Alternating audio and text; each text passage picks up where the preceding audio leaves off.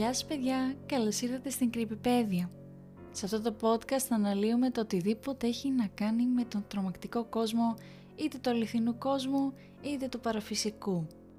Σε αυτό το επεισόδιο θα αφηγηθούμε ένα creepypasta. Ένα από τα all-time classic creepypasta, το οποίο λέγεται 1999. Όσοι δεν ξέρετε τι είναι το creepypasta, τα creepypasta είναι στην ουσία, πώς λέμε τις τρομακτικές ιστορίες από στόμα σε στόμα και εξαπλώνονται. Έτσι ακριβώς είναι και με τα creepypasta, μόνο που αυτά έχουν ένα πιο ιντερνετικό να το πούμε χαρακτήρα. Δηλαδή είναι ιστορίες που αντιγράφονται και επικολούνται σε διάφορες ιστοσελίδες και κάπως έτσι μια ιστορία μπορεί να μαθευτεί πολύ γρήγορα και να γίνει διάσημη μέσω του ίντερνετ. Όπως είπαμε αυτή η ιστορία είναι από τις πιο κλασικές και χωρίς να χάσουμε χρόνο πάμε να ξεκινήσουμε. Η χρονιά ήταν το 1999. Αυτή η πρόταση με γυρνάει στον υπηαγωγείο όταν ήμουν 5 χρονών. Το 1999 είναι ένας λεκές στο μυαλό μου, μια ανάμνηση που δεν θα ξεθοριάσει ποτέ όσο και αν προσπαθώ. Ήταν η χρονιά που έχασα τα παιδικά μου χρόνια. Αυτή η ανάμνηση που αρνείται να ξεχαστεί ξεκίνησε με τη νέα μου τηλεόραση. Εκείνη την εποχή το Pokemon ήταν πολύ δημοφιλές στο σχολείο μου. Κάρτες, παιχνίδια, αυτοκόλλητα και τα κλασικά που ξέρουμε όλοι κινούμενα σχέδια. Έτσι φυσικά κάθε φορά που γυρνούσα στο σπίτι από το σχολείο έμεινα κολλημένο στη τηλεόραση έως όταν το Pokemon ξεκινούσε στις 5. Το μόνο πρόβλημα ήταν ότι ο μπαμπάς μου παρακολουθούσε τις ειδήσεις 5.30 και επειδή τα επεισόδια του Pokemon ήταν το ένα μετά το άλλο, σήμαινε ότι έπρεπε να χάσω ένα επεισόδιο κάθε μέρα, κάτι που με ενοχλούσε. Ο μπαμπάς μου κουράστηκε να μ' ακούει να παραπονιέμαι κάθε μέρα και γι' αυτό πήγε και μου αγόρασε μια καινούργια τηλεόραση. Δυστυχώς ήταν μια παλιά τηλεόραση με κεραίες Είχε επίσης μόνο 20 κανάλια διαθέσιμα, χωρίς να συμπεριλαμβάνεται το κανάλι που έπαιζε Pokémon. Θυμάμαι ότι όμως δεν με ένοιαζε. Ήμουν απλά ενθουσιασμένος που είχα τη δική μου τηλεόραση στο δωμάτιό μου. Αφού κοίταξα τα κανάλια, κατέληξα στο συμπέρασμα ότι μόνο το κανάλι 2 άξιζε να το παρακολουθώ και έτσι το κοιτούσα για λίγο. Δεν ήταν για μερικούς ακόμη μήνες μέχρι να ανακαλύψω το κανάλι 21. Μια μέρα τον Απρίλη γύρισα τα κανάλια προσπαθώντας να δω αν το Pokemon ήταν εκεί πέρα. Πίεσα το κανάλι 21 στο τηλεχειριστήριο ελπίζοντας ότι υπήρχαν περισσότερα κανάλια και προς χαρά μου υπήρχε. Ο μπαμπάς μου ήταν επίσης έκπληκτος αλλά με άφησε να το παρακολουθήσω γιατί φαινόταν ότι έχει προγράμματα για παιδιά. Το κανάλι ονομάστηκε Keldon Local 21 και αργότερα ανακάλυψε ότι μεταδόθηκε πράγματι από την πόλη Keldon στο Οντάριο, μια πόλη πολύ κοντά στη δική μου. Οι εκπομπές που είδα στο Keldon Local 21 ήταν κακής ποιότητας και ποτέ δεν κατάλαβα τι συνέβαινε. Ωστόσο, καθώς μεγάλωνα, κάθε φορά που σκεφτόμουν αυτό το κανάλι, συνειδητοποιούσα όλο και περισσότερο πόσο παράξενο ήταν και αναρωτιόμουν τι στο διάλογο παρακολουθούσα; Τα παρακάτω είναι μια λίστα με εκπομπές και επεισόδια που θυμάμαι να βλέπω στο Keldon Local 21, το πώς θυμάμαι όμως τέτοιες λεπτομέρειες με ενοχλεί, αλλά υποθέτω ότι τέτοια πράγματα δύσκολα φεύγουν από το κεφάλι σου. Απρίλιος του 99 Το κελάρι του κύριου Αρκούδου, επεισόδιο 12 Πολύ υποπτό όνομα, αν το καλοσκεφτείς. Το σοου έδειξε έναν άνδρα που φορούσε ένα κοστούμι αρκούδας μέσα σε ένα κελάρι στο οποίο έβαζαν ένα νέο επισκέπτη κάθε μέρα. Ο οποίος επισκέπτης όμως ήταν πάντα παιδί. Η εκπομπή γυρίστηκε με βιντεοκάμερα και δεν ήταν πολύ καλή. Η αστυνομία με ρώτησε πολλές ερωτήσεις σχετικά με αυτό το σοου. Θα καταλάβετε γιατί ανέφερα την αστυνομία. Αυτό το επεισόδιο ξεκίνησε με τον κύριο Αρκούδο να κάθεται μόνος του Καθόταν εκεί για λίγο μέχρι να χτυπήσει η πόρτα. Η κάμερα έδειξε τότε τις σκάλες προς την πόρτα όπου υπήρχε ένα άλλο χτύπημα. Ο κύριος Αρκούδος ανέβηκε τη σκάρτα για να αποκαλύψει δύο μικρά παιδιά. Το ένα ήταν αγόρι στην ηλικία μου και το άλλο ήταν ένα κορίτσι που φαινόταν πάνω κάτω 8 χρονών. Ο κύριος Αρκούδος χόρεψε με χαρά και μετά άρχισε να μιλάει στα παιδιά. Έπειτα οδήγησε τα παιδιά στο κελάρι, το οποίο ήταν αρκετά σκοτεινό, φωτιζόμενο μόνο από μία μικρή λάμπα στο τραπέζι. Δεν θυμάμαι πολλά, εκτός από το να τραγουδά ένα τραγούδι που δεν μπορούσα να ακούσω πολύ καλά. Το επεισόδιο τελείωσε όταν έπαιζαν κρυφτό, με τα παιδιά να κρύβονται σε μια τουλάπα και τον κύριο Αρκούδο να μετράει. Μάιος του 99 Σούπα και κουτάλι Δεν νομίζω ότι ήταν σοου, αλλά μια είδους special ταινίας. Το μόνο που ξέρω είναι ότι σταμάτησα να παρακολουθώ το κανάλι 21 για λίγο επειδή νόμιζα ότι αυτό το show ήταν ανούσιο, ειδικά επειδή το Pokemon έπαιζε τώρα πια στις 4.30 και όχι στις 5. Δεν θυμάμαι πολλά, αλλά έδειξε ένα τενεκεδάκι σούπας και ένα κουτάλι που ήταν συνδεδεμένα με κλωστές ταλαντεύοντας μπροστά πίσω σαν να τα κρατούσε κάποιος πάνω από την κάμερα. Όλος περιέργως η παράσταση γυρίστηκε σε υπόγειο. Πράγμα κράτησε μισή ώρα στην οποία το κουτάλι κυνηγούσε τη σούπα προσπαθώντας να την φάει. Περίπου 7 παιδιά το καθένα με ένα μπολ με σούπα μπροστά του. Κάθισαν και κοίταζαν τη κάμερα αλλά με μπερδεμένα, σχεδόν φοβισμένα πρόσωπα.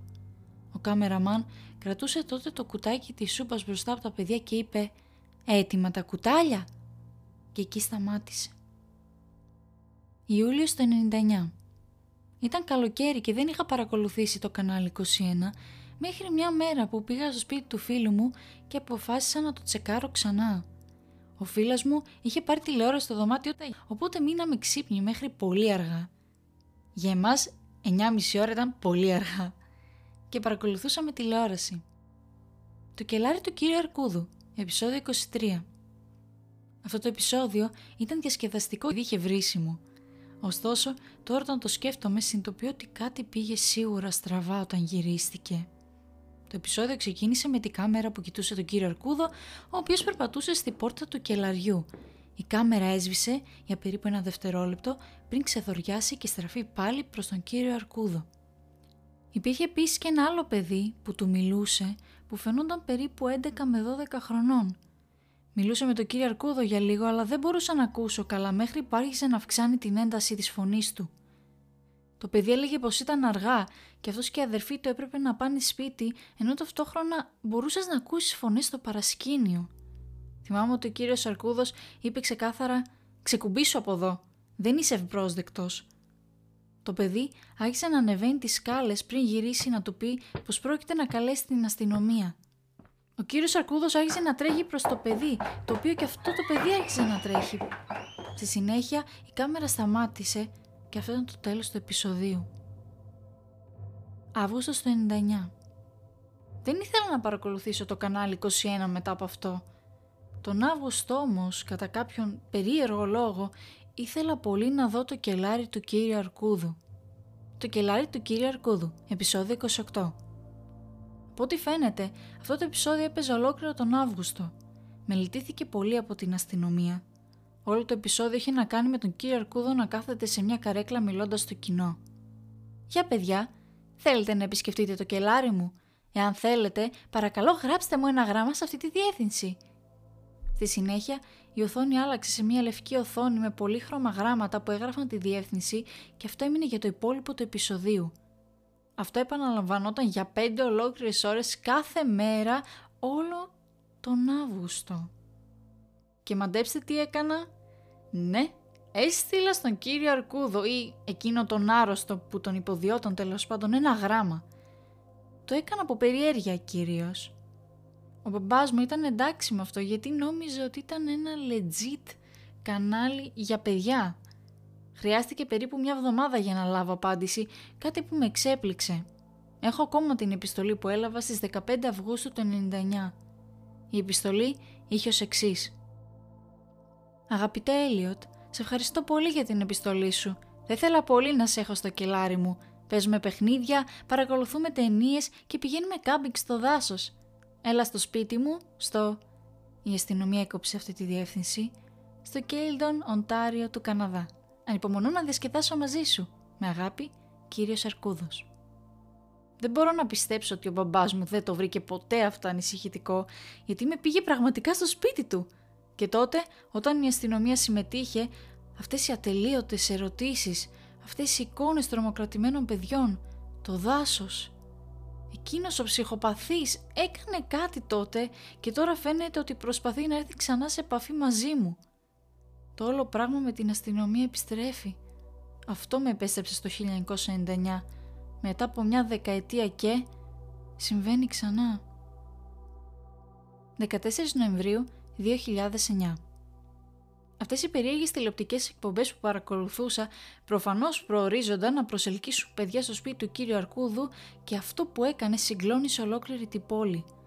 Ο μπαμπάς μου με οδήγησε στο Κέιλντον μαζί με τη διεύθυνση που άφησε ο κύριος Αρκούδος στην επιστολή. Το σπίτι ήταν στα περίχωρα της πόλης, στα ανοιχτά χωράφια. Θυμάμαι ακόμα αυτό το σπίτι. Καθώς περπατήσαμε μέχρι εκεί, θυμάμαι τον μπαμπά μου να ελέγχει τη διεύθυνση ξανά και ξανά, κοιτώντας το σπίτι με δυσπιστία. Τότε άνοιξε η πόρτα. Περίμενα το κύριο Αρκούδο να είναι στην πόρτα, αλλά με εξέπληξε βλέποντας έναν αστυνομικό να βγαίνει από αυτήν. Άρχισε να μιλάει ήσυχα στον μπαμπά μου, οπότε δεν μπορούσα να ακούσω, αν και ο μπαμπάς μου είπε να πάω στο αυτοκίνητο ούτως ή άλλως. Και μετά πήγαμε σπίτι. Ήταν πολύ ήσυχος. Νομίζω ότι ήταν στα 13 μου που έμαθα την αλήθεια. Θυμήθηκα το κανάλι 21 μια μέρα και ρώτησα τον μπαμπά μου. Αποφάσισα ότι πρέπει να ακούσω την αλήθεια. Το Keildon Local 21 ήταν ένα τοπικό τηλεοπτικό κανάλι που κυκλοφόρησε από τον Οκτώβριο του 1997 έως τον Αύγουστο του 1999 στο Οντάριο. Ολόκληρο το κανάλι κατασκευάστηκε από ένα σπίτι στο Κέιλντον και διευθύνεται από έναν άνδρα που δεν ήταν γνωστός από κανένα στη πόλη. Το κανάλι ήταν διαθέσιμο μόνο σε παλαιότερες τηλεοράσεις επειδή το σήμα το έπιαναν μόνο οι κεραίες. Ένας άνδρας δημιούργησε όλες τις εκπομπές στο κανάλι που ήταν όλα παιδικά σοου. Ο κύριος Αρκούδος ήταν όντως και ο μυστηριώδης κάμεραμαν. Ο πραγματικός λόγος για τον οποίο δημιουργήθηκε το κανάλι είναι πιο ανατριχιαστικός από ό,τι θεωρήθηκε αρχικά. Όπως ίσως έχετε μαντέψει, απήγαγε παιδιά και τα κρατούσε στο κελάρι του. Όμως ενώ οι περισσότεροι πίστευαν ότι τα κακοποιούσε, στην πραγματικότητα ήθελε να τα χρησιμοποιήσει για άλλο σκοπό. Φεβρουάριο του 2010 Το κελάρι του κύριου Αρκούδου, επεισόδιο 25 το επεισόδιο ξεκίνησε με τον κύριο Αρκούδο να περπατά στην πόρτα του κελαριού με ένα μπουκάλι χυμό πορτοκαλιού. Στο έδαφος υπήρχαν 16 σφινοπότηρα καθώς και ένα μικρό μπουκάλι που περιείχε ένα άγνωστο υγρό. Ο κύριος Αρκούδος έβαλε ίση ποσότητα χυμού σε κάθε ποτήρι πριν ανοίξει το μικρότερο μπουκάλι βάζοντας μια σταγόνα σε κάθε ποτήρι. Ακολούθησαν 16 παιδιά Μερικά παιδιά ήταν τόσο μικρά σε φάση 4 χρονών, ενώ οι άλλοι έμοιαζαν σαν να ήταν έφηβοι. Καθώς τα παιδιά μπήκαν, ο Βίλσον, ο αστυνομικός που μου έδειχνε όλες τις κασέτες, σχολίασε ότι αυτό ήταν το μόνο επεισόδιο που έδειξε και τα 16 θύματα. Όλα τα παιδιά φαίνονταν μάλλον ικανοποιημένα εκτός από ένα που είχε ορατούς μόλοπες στο πρόσωπό του. Η ηλικία του ήταν κάπου στα 11 με 12, κάτι που με έκανε να τον αναγνωρίσω αμέσως. Ήταν το παιδί που είχε ρωτήσει για την αδερφή του που δεν ξέρουμε τι απέγινε στο τέλος του επεισοδίου 23. Ο κύριος Αρκούδος άρχισε να τραγουδάει για τα εσπυριδοειδή και το πόσο καλή είναι η βιταμίνη C. Όλα τα παιδιά πίνουν το χυμό τους και το επεισόδιο τελειώνει εκεί. Ιανουάριο του 2011 Συνάντησα τον Wilson στη ρεσεψιόν που με οδήγησε στη συνέχεια στο δεύτερο όροφο σε ένα μικρό γραφείο – μου είπε να κάτσω και να τον περιμένω ενώ πηγαίνει να πάρει τις κασέτες. Το κελάρι του κύριου Αρκούδου. Επισόδιο 30. Ο κύριος Αρκούδος δεν πάβει ποτέ να με τρομάζει, ειδικά μετά από ό,τι σχεδόν συνέβη όταν ήμουν μικρός. Αυτό το επεισόδιο έγινε έξω σε ένα δάσος στο Σούρουπο, καθιστώντας ελαφρώς δύσκολο να το δω, ειδικά λαμβάνοντας υπόψη την ποιότητα της κάμερας. Η αδιαμφισβήτητη συχασμένη φωνή μίλησε. Γεια σας, παιδιά, Σήμερα θα κάνω κάτι υπέροχο για τους φίλους μου. Ο κύριος Αρκούδος γύρισε στη κάμερα για να δείξει ένα τρέιλερ. Αλλά αυτό που ξεχώρισε περισσότερο ήταν ότι το τρέιλερ περιείχε πτά ακίνητα παιδιά που βρίσκονταν δίπλα-δίπλα. Αυτό είναι το πρώτο φορτίο, αλλά σύντομα θα φτάσουν περισσότερα, είπε ο κύριος Αρκούδος και έδειξε τη κάμερα σε ένα μεγάλο μουσαμά απλωμένο στο έδαφος. Τον απομάκρυνε αποκαλύπτοντας μια μεγάλη τρύπα που πρέπει να είχε βάθος τουλάχιστον 3 μέτρα και πλάτος περίπου 4. Το υπόλοιπο επεισόδιο παρουσιάζει τον κύριος Αρκούδο να παίρνει κάθε παιδί και να τα ρίχνει ένα-ένα στην τρύπα. Ρώτησα τον Βίλσον αν ήταν νεκρή και απάντησε κουνώντας το κεφάλι του «Όχι ακόμα». Σύντομα όλα τα παιδιά ήταν μέσα στο λάκκο. Η βιταμίνη σε σίγουρα θα βοηθήσει αυτά τα παιδιά στο υπέροχο ταξίδι που τους περιμένει. Ο κύριος Αρκούδος ανέφερε καθώς τράβηξε τη κάμερα δείχνοντας πολλαπλά μπουκάλια βενζίνης δίπλα σε έναν θάμνο πριν τελειώσει το επεισόδιο. Ο Βίλσον μου αποκάλυψε ότι αυτά ήταν τα 7 από τα 16 θύματα που βρέθηκαν. Ένας λάκκος με παιδιά τυλιγμένα στις φλόγες. Ποιος θα το έκανε αυτό; Αυτό το αίσθημα τρόμου με βρήκε για άλλη μια φορά όταν συνειδητοποίησα ότι θα μπορούσα να είμαι κι εγώ ένα από αυτά τα παιδιά. Ο Βίλσον τότε μου εξήγησε ότι είπε ψέματα. Υπήρχε μία ακόμη κασέτα που κατασχέθηκε από το αστυνομικό τμήμα. Αυτή η κασέτα περιείχε τη μαγνητοσκόπηση των παιδιών να καίγονται. Ωστόσο, ένιωθα ότι δεν θα μπορούσα να χειριστώ αυτή την γραφική φύση του επεισοδίου. Μετά από μερικές εβδομάδες αποφάσισα να τον ρωτήσω ξανά αν μπορούσα να δω την περίφημη δεύτερη κασέτα για την οποία είχε μιλήσει. Ο Βίλσον ήταν προφανώς απρόθυμος να μου το δείξει, αλλά ήμουν επίμονος.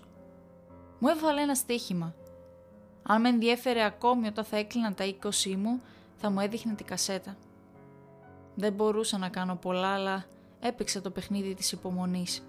Όταν έφτασαν τα 20 μου γενέθλια, σίγουρα με ενδιέφερε ακόμη να δω τη ταινία. Οπότε κάλεσα τον Βίλσον που παραδέχτηκε ότι ήλπιζε ότι θα το ξεχνούσα. «Δεν χρειάζεται να το δεις», μου έλεγε συνεχώς, «αλλά έπρεπε να το δω».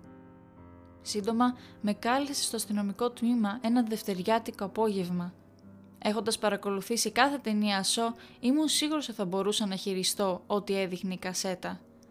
Πόσο αφελής ήμουν. Το επεισόδιο ξεκίνησε μέσα σε ένα δάσος, το ίδιο με τα προηγούμενα επεισόδια. Αυτό μου πήρε λίγο χρόνο να το συνειδητοποιήσω γιατί ήταν νύχτα, τα δέντρα και τα φύλλα έμοιαζαν με σχήματα που χόρευαν στο σκοτάδι. Μια ελαφριά λάμψη φωτός υπήρχε στη δεξιά πλευρά της οθόνης.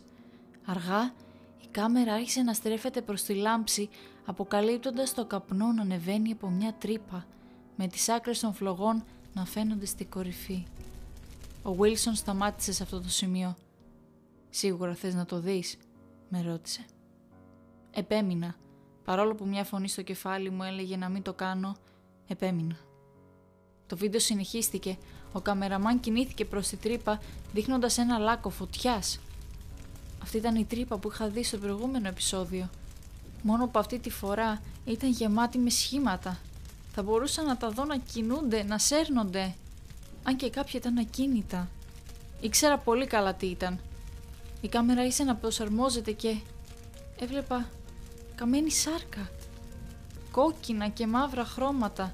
Μακάρι να μπορούσα να ξεχάσω αυτό που είδα, αλλά δεν μπορείς να ξεχάσεις μια σκηνή σαν κι αυτήν. Δεν ήταν ταινία τρόμου. Ήταν η πραγματικότητα. Αυτά τα παιδιά σκοτώθηκαν με ένα τόσο φρικιαστικό τρόπο. Ήταν μια μοίρα που θα μπορούσα να συναντήσω κι εγώ. Το βίντεο ξαφνικά σταμάτησε μέχρι την αυγή που η κάμερα τώρα ήταν πιο μακριά από την τρύπα. Η φωτιά είχε σβήσει ωστόσο ο καπνός εξακολουθούσε να υπάρχει. Μια φιγούρα ήταν μπροστά. Την αναγνώρισα αμέσως. Ήταν το κουστούμι του κύριου Αρκούδου, τοποθετημένη στο έδαφος. Μπορεί να ήταν άδειο, αλλά φαινόταν εξίσου τρομακτικό. Το κουστούμι τοποθετήθηκε σε σχήμα σταυρού. Έμεινα άφωνος. Ήταν σαν ένα όνειρο. Μπορείς να βρεις πολλά τρομερά πράγματα στο διαδίκτυο, αλλά δεν είχα δει ποτέ κάτι τέτοιο. Ο Βίλσον με ρώτησε αν ήμουν εντάξει και απάντησα τρομαγμένος «Ναι». Τον διαβεβαίωσα καθώς φύγαμε ότι ήμουν εντάξει και ότι το βίντεο μου έδωσε ένα κλείσιμο. Δεν μου φάνηκε πολύ σίγουρος, αλλά το αφήσαμε εκεί. Ωστόσο είχε δίκιο. Είχα εφιάλτες για εβδομάδες. Ένας άρρωστος έκαψε ένα σωρό παιδιά ζωντανά, προσελκύοντάς τα με ένα ψεύτικο τηλεοπτικό κανάλι. Θα μπορούσα να είμαι ένα από τα θύματα του, αλλά είμαι ακόμη εδώ. Υποθέτω ότι πρέπει να είμαι ευγνώμων, αλλά αισθάνομαι ένοχος. Και κάπως έτσι φτάνουμε στο τέλος του Creepypasta με τον τίτλο 1999. Ελπίζω να σας άρεσε και η όλη ιστορία είναι πάρα πολύ ωραία έτσι να κάθεσαι και να τη φαντάζεσαι και να είμαι ειλικρινής όταν τη διάβαζα σκεφτόμουν την εκπομπή το ουράνιο τόξο και σκεφτόμουν ότι στην ουσία αυτό είναι το ουράνιο τόξο αλλά μια πολύ dark εκδοχή του. Το αφήνω στη φαντασία σας, δεν θα το αναλύσω παραπάνω. Αυτό είναι το επεισόδιο για σήμερα. Εύχομαι να σας άρεσε να το απολαύσατε. Μην διστάζετε να το κοινοποιήσετε στα social media, σε φίλους, εννοείται κάνοντάς μας tag πρώτα, πάνω απ' όλα. Μπορείς να βρεις το podcast στο Instagram πατώντας παπάκι κρυπηπέδια και εκεί μπορείς να μου στείλεις κάποια σχόλια, κάποιο feedback για το άμα σου άρεσε η εκπομπή και εκεί πέρα εννοείται ανεβαίνουν updates για κάθε επεισόδιο όπως και stories και μέχρι την επόμενη Παρασκευή να είστε καλά, να είστε υγιείς και θα τα πούμε σε ένα ακόμη επεισόδιο της Κρυπηπέδια.